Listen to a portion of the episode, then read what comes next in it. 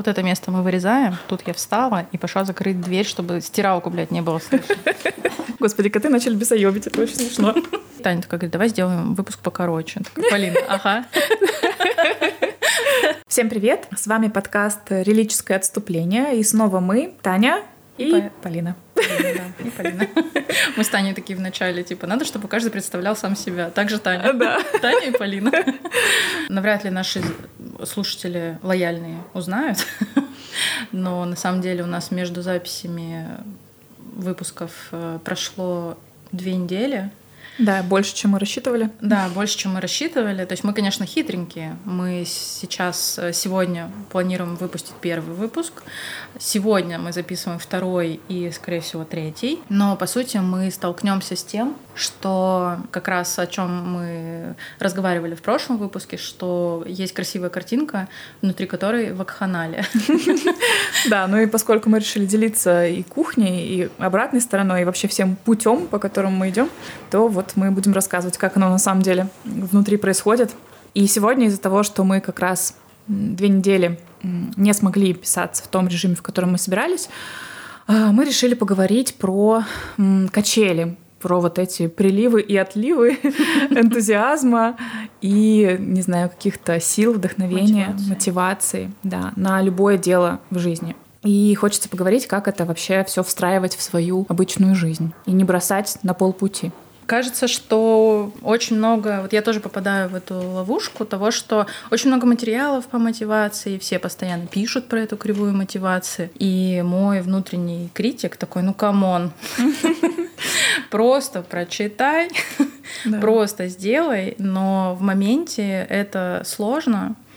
И сложно в первую очередь из-за того, что когда ты добавляешь новое дело, оно дестабилизирует твою систему. Пусть она не такая мега-система, как у какого-нибудь миллиардера, который встает в 5 часов утра, делает йогу, там, не знаю, подписывает какие-нибудь контракты и прочие штуки, но тем не менее она сложившаяся, она комфортная, ты ее более-менее контролируешь, и всегда кажется, что ты добавляешь один элемент. Ну, то есть, по сути, вот с нашим подкастом нам казалось, ну, мы добавляем одну регулярную встречу в неделю для того, чтобы мы сели и записали подкаст. А дальше мы так немножечко э, торопливо такие, ну, там его потом отобрать тайм-коды и потом смонтировать. В целом вообще не критично. Но на самом деле, если занырнуть вглубь, это колоссальная недооценка ресурса, который необходим. В первую очередь э, ты добавляешь регулярную встречу, которая должна случаться в определенный день, потому что мы привязываемся к определенному дню в плане выпуска. То есть сегодня мы создаем коммитмент, что каждую среду будет выходить наш подкаст. Э, Эта встреча, она не просто на посидеть, поболтать, разойтись. То есть мы должны сформулировать, что мы будем обсуждать. Мы должны продумать какой-то сторителлинг и заодно его, кстати, уместить минут в 15-20. Вот наша очередная цель.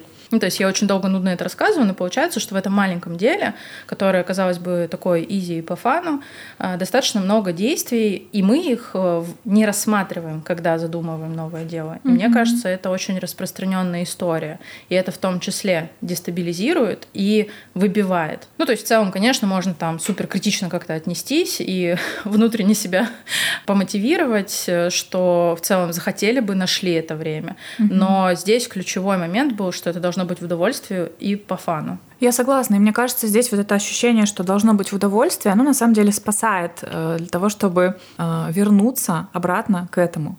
Я э, рассказывала Полене, когда мы готовились, что я читаю сейчас книжку, китайскую фантастику Лю Цисиня. Э, Книга называется «Задача трех тел». И там я пока только на половине, поэтому не знаю, к чему это пока все придет. Э, Но, в общем, там главный герой, он играет внутри книги, он играет в такую очень реалистичную игру в VR-очках. И в этой игре цивилизации пытаются выжить. И у них все время сменяется эра хаоса и эра порядка, потому что они не могут предугадать, в каком режиме, в каком графике встает и заходит солнце. То есть у них нет вот этого привычного нам распорядка, когда всегда у тебя, несмотря ни на что, встает солнце, потом оно, несмотря ни на что, садится. И мне очень понравилась эта история про эру хаоса и эру порядка.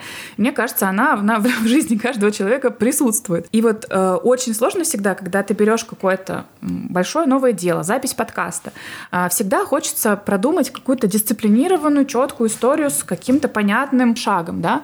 Но мы не учитываем, что мы тоже, к сожалению, э, не можем предсказать, когда эра порядка сменится эрой хаоса и наоборот. Угу. И мне кажется, фишка как раз в том, чтобы, несмотря ни на что, когда эта эра сменилась, и ты после хаоса вернулся к порядку, э, продолжить это дело делать. Потому что ну, в нашем случае как один раз мы записались, и кажется, мы еще ничего особо ну, не вложили, да, ничего ну, большого не сделали.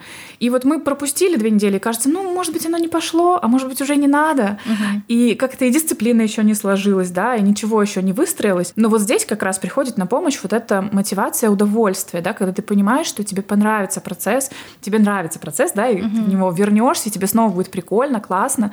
И вот это помогает. Мне всегда сложно э, вернуть себя в то дело, которое мне не очень нравится. Угу. И вот здесь вообще я вообще не понимаю, что делать, как где искать мотивацию там, где, где ее нет. Ну, возможно, здесь э, ответ кроется в вопросе. Но Вадим говорит, «Э, котов не очень слышно на записи, просто не отвлекайтесь. А то, что они нас отвлекают не только звуками, но и тем, что ходят нам по головам, это, конечно, отдельная история. Мне кажется, что здесь э, вопрос, точнее, ответ кроется в самом вопросе. Наверное, в формулировке того, а в чем состоит то дело, которое ты хочешь а, освоить. Мне кажется, мы часто ставим какие-то очень процессные цели. То есть там похудеть, там, не знаю, выучить, что-то сделать. И в самой этой цели, ну, тут вот э, мой душный менеджер вступает, нет никакого определения этой цели. Угу. Э, потому что дальше хочется провалиться в вопрос, а что значит, что я там выучил какой-то язык? А что значит, что я освоил этот навык? А что значит, что наш подкаст успешен? Он выходит регулярно? Это успешность? Или то, что он нравится нашим слушателям? Или то, что мы навешиваем на это какие-то метрики. То есть, когда ты идешь из точки А в точку Б, ты не всегда эту точку Б э, себе корректно представляешь, особенно если это новая какая-то цель. У тебя какое-то очень идеалистичное представление, скорее всего, оно собрано из результатов других людей. Да. Что там, я вот, не знаю, там знаю английский язык, как вот этот человек, угу. или там я освоил вот этот вот навык, как вот этот человек. И в тот момент, когда ты начинаешь реализовать цель, ты сталкиваешься, во-первых, с тем, что в этой формулировке она тебе не особо актуальна, а во-вторых, кажется, она может быть вообще не актуальна. И тут начинается вот это вот... Торг. Э, да, вот этот торг, э, что а действительно ли она нужна, и мне кажется, что конкретно у меня какие-то цели, которые мне были интересны, но они были с неправильными формулировками результата, они отвалились и лежат, у меня есть такое кладбище каких-то моих идей. Uh-huh.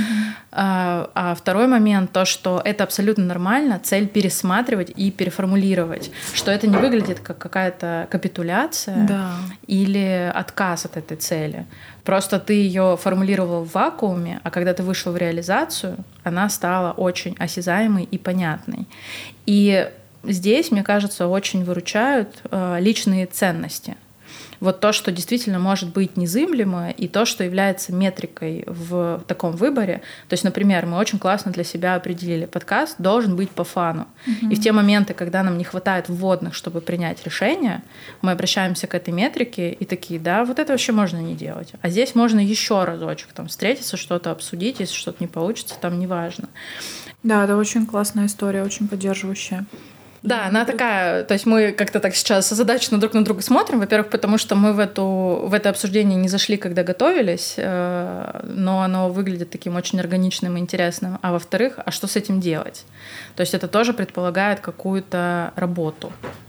Но это при этом, кажется, помогает э, не бросить. Да? То есть, когда ты понимаешь, что ты можешь переформулировать цель, и это нормально, да, когда ты, ты не ругаешь себя, не чувствуешь себя капитулирующим, капитулированным, ты позволяешь себе это. У меня часто такое бывает, я тоже представляю себе людей, которые меня осуждают в этот момент. Угу. И чаще всего это не я на самом деле, да, какие-то люди, на которых я ориентируюсь, они смотрят и думают, ну понятно, ты опять, ты опять попробовала танцы, ничего у тебя не получилось, ты опять угу. сходила на кроссфит, не смогла себя преодолеть, ничего не получилось, ну понятно, ты бесконечно вот такая попрыгунья стрекоза, все везде пробует, ничего не доводит до конца, ты не, устремлен, не целеустремленный человек. И вот это клеймо, я с ним иду, хотя я сама на, на себя его повесила, да, и мне очень важно осознать и научиться передумывать в моменте, не осуждая себя. да, то есть, да, я шла, я хотела, не знаю, выучить французский до такой степени, чтобы я могла использовать его в работе, угу. но в процессе я поняла, например, что это очень долгий путь, и я пока к нему не готова. А результат очень отложенный, да, супер далекий. Угу.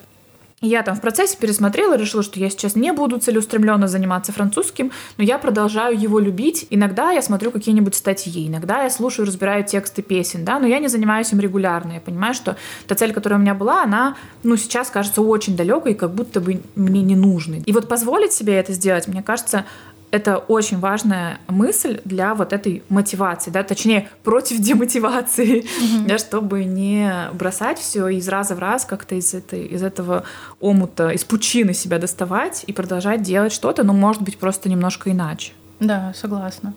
Мне кажется, вот ты сейчас еще говорила, я думала про то, что вот мы, когда планируем финансовый результат нашего юнита, у нас есть три разреза план минимум по выручке — это тот, который вот необходим для того, чтобы там условно перекрыть все наши косты.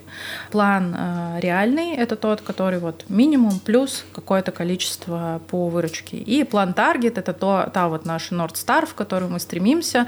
Он все равно должен быть более-менее реалистичный, не из разряда, что твоя цель 5, а ты ставишь себе цель 200 и изо всех сил стараешься в нее попасть, но тем не менее. И мне кажется, что вот э, в целом это такой очень разумный подход — давать себе несколько сценариев развития событий, потому что зачастую мы рассматриваем только один сценарий, когда mm-hmm. все получилось. Если не получилось, это не для нас. И это закономерно срабатывает в тот момент, когда ты выходишь э, в какую-то рутину в освоении нового дела. То есть, например, там в танцах бесконечное повторение, оттачивание одного и того же действия.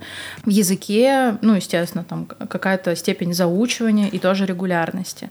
И мне кажется, что вот как раз э, план мин, ты себе говоришь, что я это попробую, э, я дам себе шанс, если что, эту цель отложить на потом или, в принципе, от нее отказаться. Ну и в целом это окей. Потом следующий план, что вот если у меня там будут силы, ресурсы и так далее, соответственно, я сделаю там, могу поставить какие-то метрики из, из разряда, сделаю, схожу на 5 занятий, и там посмотрю. И вот план таргет — это как раз вот эта какая-то классная цель из разряда «я выучу язык так замечательно, что буду редактором». И ты можешь даже между этими планами их немножечко сплитовать между собой. Mm-hmm. То есть, э, например, там первый, а потом второй реализовать. Но мне кажется, что здесь есть ловушка э, такого, я здесь опять мой внутренний осуждающий э, какой-то охранник вступает, что это потворствование своим слабостям. Угу. Что если ты хочешь достичь какую-то цель, ты должен идти через сверхусилия должно быть преодоление, потому что и тут вообще прямо все мои супер жизненные установки, mm-hmm. над которыми я работаю уже там несколько лет, они все равно выходят на первый план, что что-то стоящее ты можешь получить только если ты прикладываешь к этому достаточно усилий. И я думаю, с одной стороны, это справедливо, твои усилия — это ценность этого дела для тебя. Если тебе это достается просто так, ну, возможно, оно не настолько ценное. Но в то же время какое-то колоссальное количество усилий, оно обесценивает цель, оно ее лишает вот этой прекрасной составляющей, потому что ты не можешь в процессе насладиться. То есть mm-hmm. ты себе разрешаешь насладиться только когда ты достиг. А mm-hmm. когда она большая комплексная из разряда нифига себе освоить французский язык. Mm-hmm. Ну, это значит, что ты минимум на 2-3 года себя отодвигаешь да, и э, очень интересно, потому что у меня совершенно другое ощущение э, достижения цели.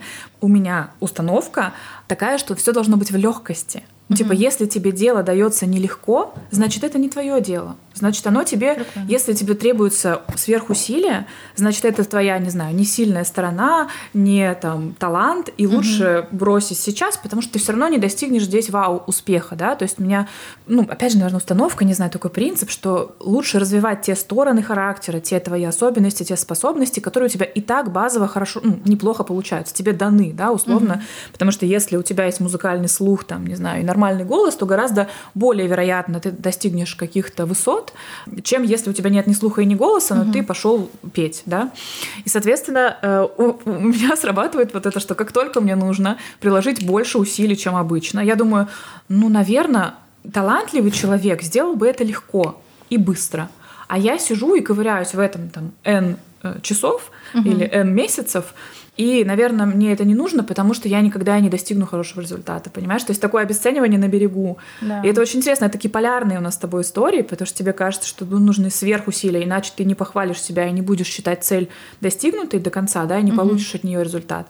А я считаю, что если я приложила чуть больше усилий, то все потрачено зря, и я не способна вообще дойти до этой цели, я бросаю раньше. Ну, либо дохожу, но все равно тоже в процессе думаю, я слишком, слишком напряглась. Ну, я утрирую, конечно, но интересно, как это по-разному воспринимается. Но и то, и другое мешает нам э, двигаться ну гармонично. Я думаю, правда где-то посередине, потому что я на себя примеряю вот твой подход, и он мне симпатичен, и я понимаю, что он может там, трансформировать мой подход в какой-то менее категоричный. Э, ну, в моем в случае этом плане, тоже, да. да. Ну да, да, у тебя э, как бы другого плана получается угу. категоричность. И в целом э, я помню вот это тестирование, которое мы проходили на прошлой Инст- работе. Института Гэллопа. Да, да, Института Гэллопа по сильным сторонам. И действительно, я... Ну, то есть все равно, конечно, это не, не истина в последней инстанции, не то чтобы стоит уходить в какой-то абсолют, и, например, вот только этой оценки придерживаться, но как дополнительная э, какая-то картинка, это точно здорово. И я, собственно, убедилась э, на практике, что, например, моя сильная сторона в том, что я хороший катализатор. То есть я быстро проверяю какие-то гипотезы, я запускаю какие-то дела быстро, но мне при этом э, в поддержку нужен человек, который делает классную аналитику. То есть он может подобрать некоторое количество вариантов и их проанализировать. И мы очень классно друг, друг друга дополняем, потому mm-hmm. что обычно у такого человека паралич э, решения, для него все эти варианты выглядят одинаково, и он не понимает, какой выбрать. Mm-hmm. А я просто там хватаю какой-то подходящий и говорю, давай мы быстро проверим, если что, мы вернемся и еще два успеем попробовать. Mm-hmm. И мы вот такой вот э, формируем тандем. И мне кажется, что вот в, этой, в этом случае должна быть какая-то комбинация. То есть, с одной стороны, нужно точно обращать внимание на те вещи, которые у тебя в новом деле получаются хорошо. То есть вот это правило зеленого маркера, где ты не только вот проваливаешься в отчаяние, то, что у тебя не получается, и коришь себя за то, что ты не можешь идти к цели, но э, ты подсвечиваешь себе там, я это дело только начала. Вот вообще прям изолированно, то есть не сравнивая себя с какими-то мега успешными людьми, талантливыми в этой сфере. Я относительно своей точки ноль сделала один, два, три, четыре. Я молодец. И получается, наверное, основной секрет э, в том, чтобы быть себе хорошим другом на вот этом пути угу.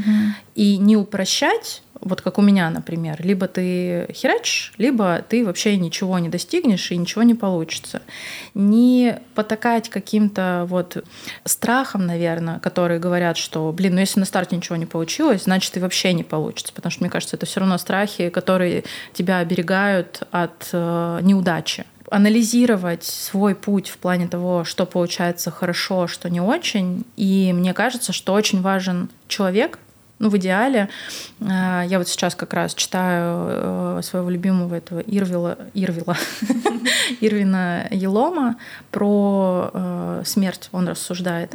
И он рассказывает про такую очень важную роль, которую выполняет наставник или даже человек, который прошел этот путь, например. Угу. И если будет рядом человек, который тебя может сопроводить, это вообще идеально. Угу. То есть он может тебя как-то научить сократить дорожки.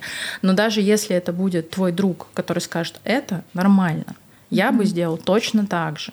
Или, блин, ну это понятно, но в целом, кажется, это не перечеркивает э, все твое ну, как бы стремление, все твои дела ну, в итоге вот это какой-то комбо. То есть mm-hmm. хорошее отношение, доброе отношение к себе, что ты самый главный, э, главная поддержка, какой-то наставник и, наверное, умение пересмотреть вот этот финальный э, образ результата и самое главное — делать допущения, то есть э, закладывать какие-то риски. Вот как в оценках э, проектов мы всегда, даже если мы оцениваем то, что мы делали 10 раз, мы понимаем, что конкретно в этом заказчике могут быть свои нюансы. И мы закладываем риски, особенно если есть интеграция со сторонними какими-то приложениями. И эти сторонние приложения — это все твои дела. Угу. То есть э, там ребенок, муж, собаки, кошки. Угу. Не знаю, почему я именно в таком порядке начала говорить. Все, что нужно знать о моих приоритетах. Да, друзья, работа, родители, какие-то форс-мажоры. Mm-hmm. Вот, допустим, как вот на твоей работе случился форс-мажор. И допускать, что когда ты начинаешь дело, ты проходишь вот этот период очень простой, организационный. Ты про него узнаешь, ты погружаешься в контекст. То есть у меня, допустим, в делах есть покататься на сноуборде. Угу. И э, я сейчас прошла очень простую фазу. Я узнала, где можно покататься, я узнала, сколько это стоит и сколько спортивное оборудование мне будет стоить. Э, казалось бы, зашибись, я в этой цели действую. Но я дошла до самого тяжелого. Угу. Мне нужно... Кстати, поехать. Кстати, поехать. То есть мне нужно решиться, заехать за оборудованием, доехать до места, где я могу покататься, быть в состоянии, когда я готова быть в роли ученика в том деле, про которое я не уверена, что оно мне понравится, потому что это эксперимент. И я себе там дала три раза покататься на то, чтобы понять, там, мое, не мое. То есть сделать это трижды. Казалось бы, несложно, но в то же время это ощутимое количество времени, которое я должна еще срастить со своими текущими активностями. Мне кажется, мы эту тему обсудили с разных сторон. Да, давай мы, наверное, еще э, расскажем. Мы в первом выпуске с тобой коммитились на определенные да. цели. И тут э, тоже, с одной стороны, мы можем смоделировать красивую э, картинку, выпустить выпуск. Там мы коммитаемся на неделю. За эту неделю быстренько доделать дела, выпустить второй выпуск и создать картинку успешного успеха. Что мы все успели, как обещали. Да, но это противоречит нашим ценностям, которые мы заявили. Да, Поэтому... ты, ты сделала что-нибудь? Давай напомним, какие у нас были коммиты. А, коммитменты. Да. Ты хотела написать четыре поста. Четыре поста, да. Что я сделала? Я достала бумажечки, вот они лежат угу. с этими постами. А, написала в своем канале, что я достала эти бумажечки, но у меня даже была не неделя, а две. Угу. Я не сделала. Угу. Я действительно была в этой пучине отчаяния, что я слишком много на себя взвалила. Меня немножечко расслабляло, что выпуск мы не выпускаем, и да, да. его еще не смонтировали, и есть э, момент схитрить. Так что моя психика, да, на прополу использовала все возможности, чтобы от этого дела отлынивать. Угу. Я написала ноль постов. Не будем никак это оценивать сейчас, просто э, будем фиксировать как данность. Э, я обещала, что я выложу Reels в свой рабочий аккаунт, и я совершала попытки. Я записала несколько видео, э, записала наверх, написала текст, где я рассказываю о том, что э, собираюсь делать онлайн-школу. Ну, кстати, я заявила в сторис, ну, что да, собираюсь да. это делать. Это, наверное, тоже какой-то первый шаг к, к этому всему. И дальше я хотела снимать рилсы о процессе, как я готовлюсь к запуску онлайн-школы.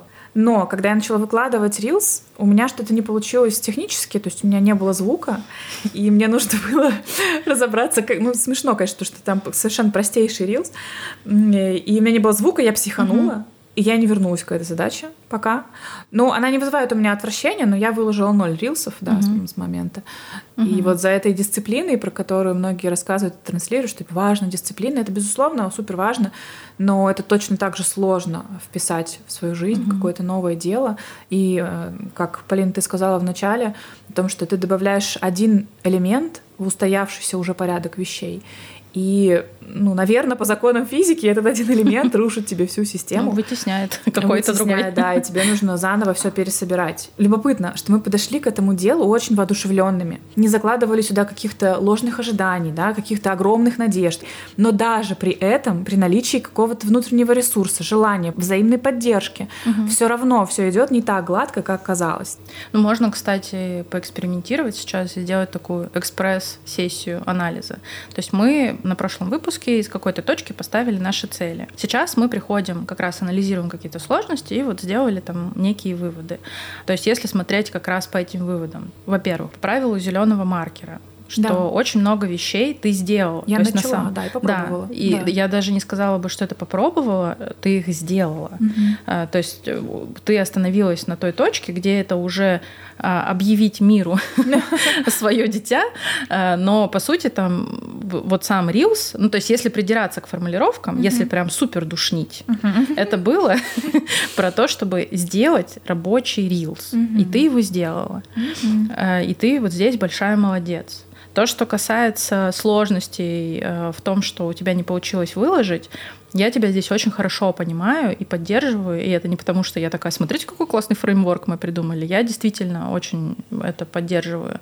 Я сама с таким сталкивалась, и, например, даже когда я решила там помонтировать этот выпуск, я вообще ничего не умею, не, не смысле в монтаже, э, я психанула, потому что для mm-hmm. меня это было сложное дело, и вообще хотела полностью отказаться, такая, там, вообще не хочу это делать. Там. Перестала приносить удовольствие. Да, перестала приносить удовольствие.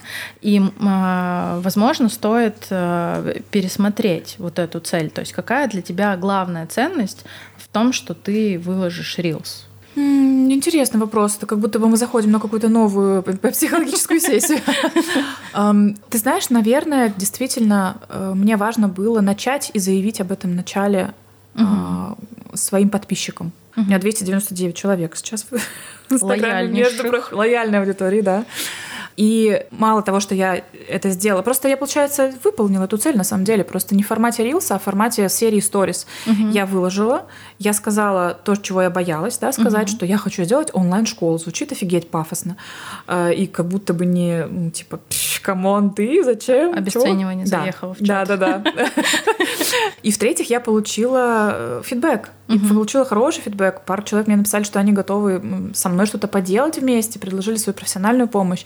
Очень много людей, даже мой однокурсник, с которым мы совсем не общаемся много лет, ну, мы в отличных отношениях, но просто угу. нас жизнь развела давно, и он мне просто внезапно написал, типа, давай так держать вперед. Это было супер приятно, когда ты, э, когда ты встречаешь какое-то такое одобрение от далеких угу. сейчас тебе людей, кажется, что ты действительно идешь по правильному пути, да. То есть, угу. наверное, можно в таком случае сказать, что цель в какой-то степени выполнена. Ну, то есть, возможно, когда ты зашла в реализацию, твоя точка Б как раз изменилась. Кстати, да, интересно. И ты хотела получить все вот эти профиты от Рилса, но получила в более спокойном, э, Просто в другом привычном формате, формате, да. да.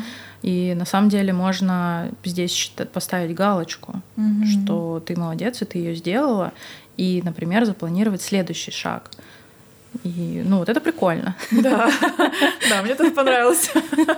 Я пока не знаю, что запланировать, надо подумать.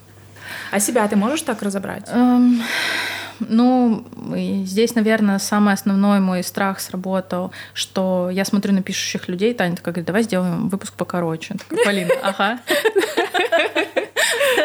Я смотрю на классно пишущих людей, и мне сразу хочется, чтобы это был вот именно такой результат, угу. чтобы именно такие эмоции мои тексты вызывали, как у меня вызывают тексты этих людей. Угу. То есть мне очень нравится, как пишешь ты, угу. мне очень нравится, как пишут ребята Пибадок, э, просто нежно люблю их аккаунт за всех этих Зинаид, Николаев, Псицу и так далее.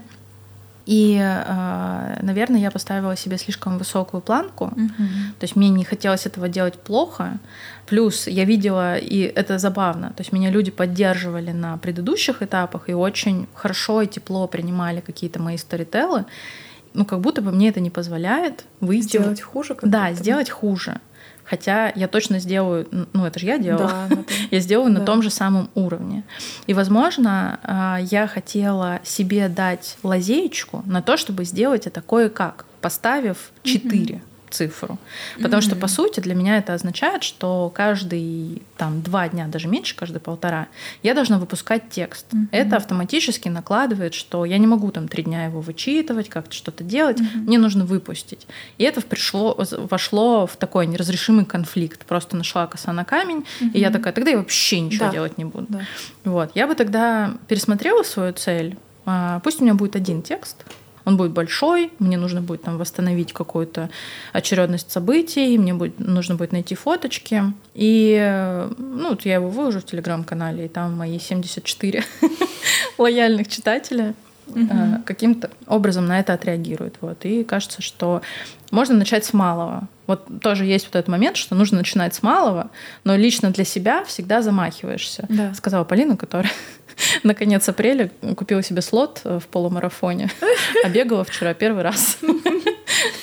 Но вот ведь у тебя этот перфекционизм такой, он не, не на все сферы распространяется. То есть тебя же вот не беспокоит, например, наш подкаст. Ну, то есть у тебя нет, ты не откладываешь его, потому что ты не сделаешь его так идеально, как те подкасты, которые ты слушаешь, например. Но вот именно про тексты угу. почему-то здесь такая история. Как ты думаешь, с чем это связано?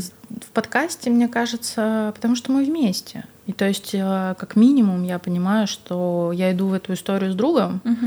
И то есть, если произойдет какая-то, там, не знаю, нештатная ситуация, какой-то хейт нам прилетит и все угу. такое, а, мы точно это разделим. Угу. Ну, в плане того, что мы как-то это обработаем, там, обсудим и так далее.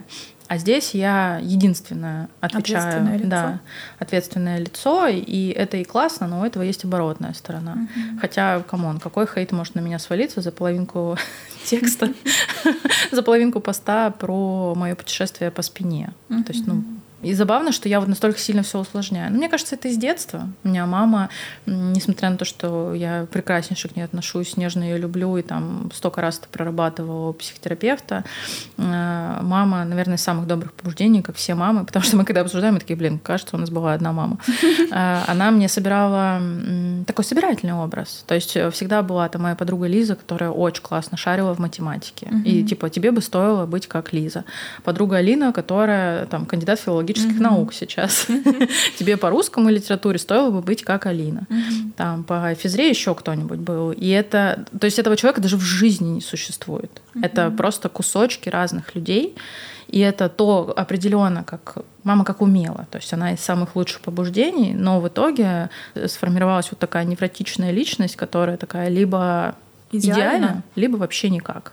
Угу. И это вот проявляется и в мелочах. Ну вот в подкасте единственное, да, вот мне есть на кого опереться. Возможно, кстати, это к вопросу о том, что вот, допустим, ты заявила про, вот на свою аудиторию добрую, хорошую, угу. поддерживающую, и они в том числе тебе дали вот эту подпитку, угу. что типа классно, продолжай.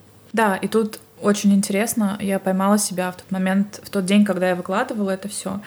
У меня был настолько подъем душевный и хорошее настроение, что я в Инстаграме очень радовалась за всех. Знаешь, угу. такое интересное чувство. И в тот момент я поняла, насколько же я была подавлена до этого, потому что чье-то путешествие, чей-то успех в карьере, чье-то красивое селфи чаще вызывает у меня, вызывало у меня зависть, наверное. И такое, ну, ну вот она смогла, а я угу. опять тут сижу жирная в Новосибирске, без путешествий, без карьерного роста. И как только я вот сделала этот маленький совсем шаг и чем-то поделилась своим, что, чем мне хотелось поделиться, и я получила хороший фидбэк, я сразу же начала всем писать, как здорово, что вы полетели, абсолютно искренне, да, как здорово, что вы полетели в отпуск, как замечательно, что ты такая стройная и красивая, да, хочется делать людям комплименты, хочется за них радоваться, как будто бы это в том числе из-за того, что ты высказала себя, угу. как-то показала себя, да, достала вот это подавленное. Но ведь никто меня не подавлял, я же сама себя подавляю. Ну да. Ну что, я предлагаю нам закругляться. Да, 40 минут. Да. И там практически ничего не вырежешь, кроме скачущих котов и стиралки. Да, очень плотненько. Спасибо всем нашим лояльным слушателям. До встречи в следующую среду.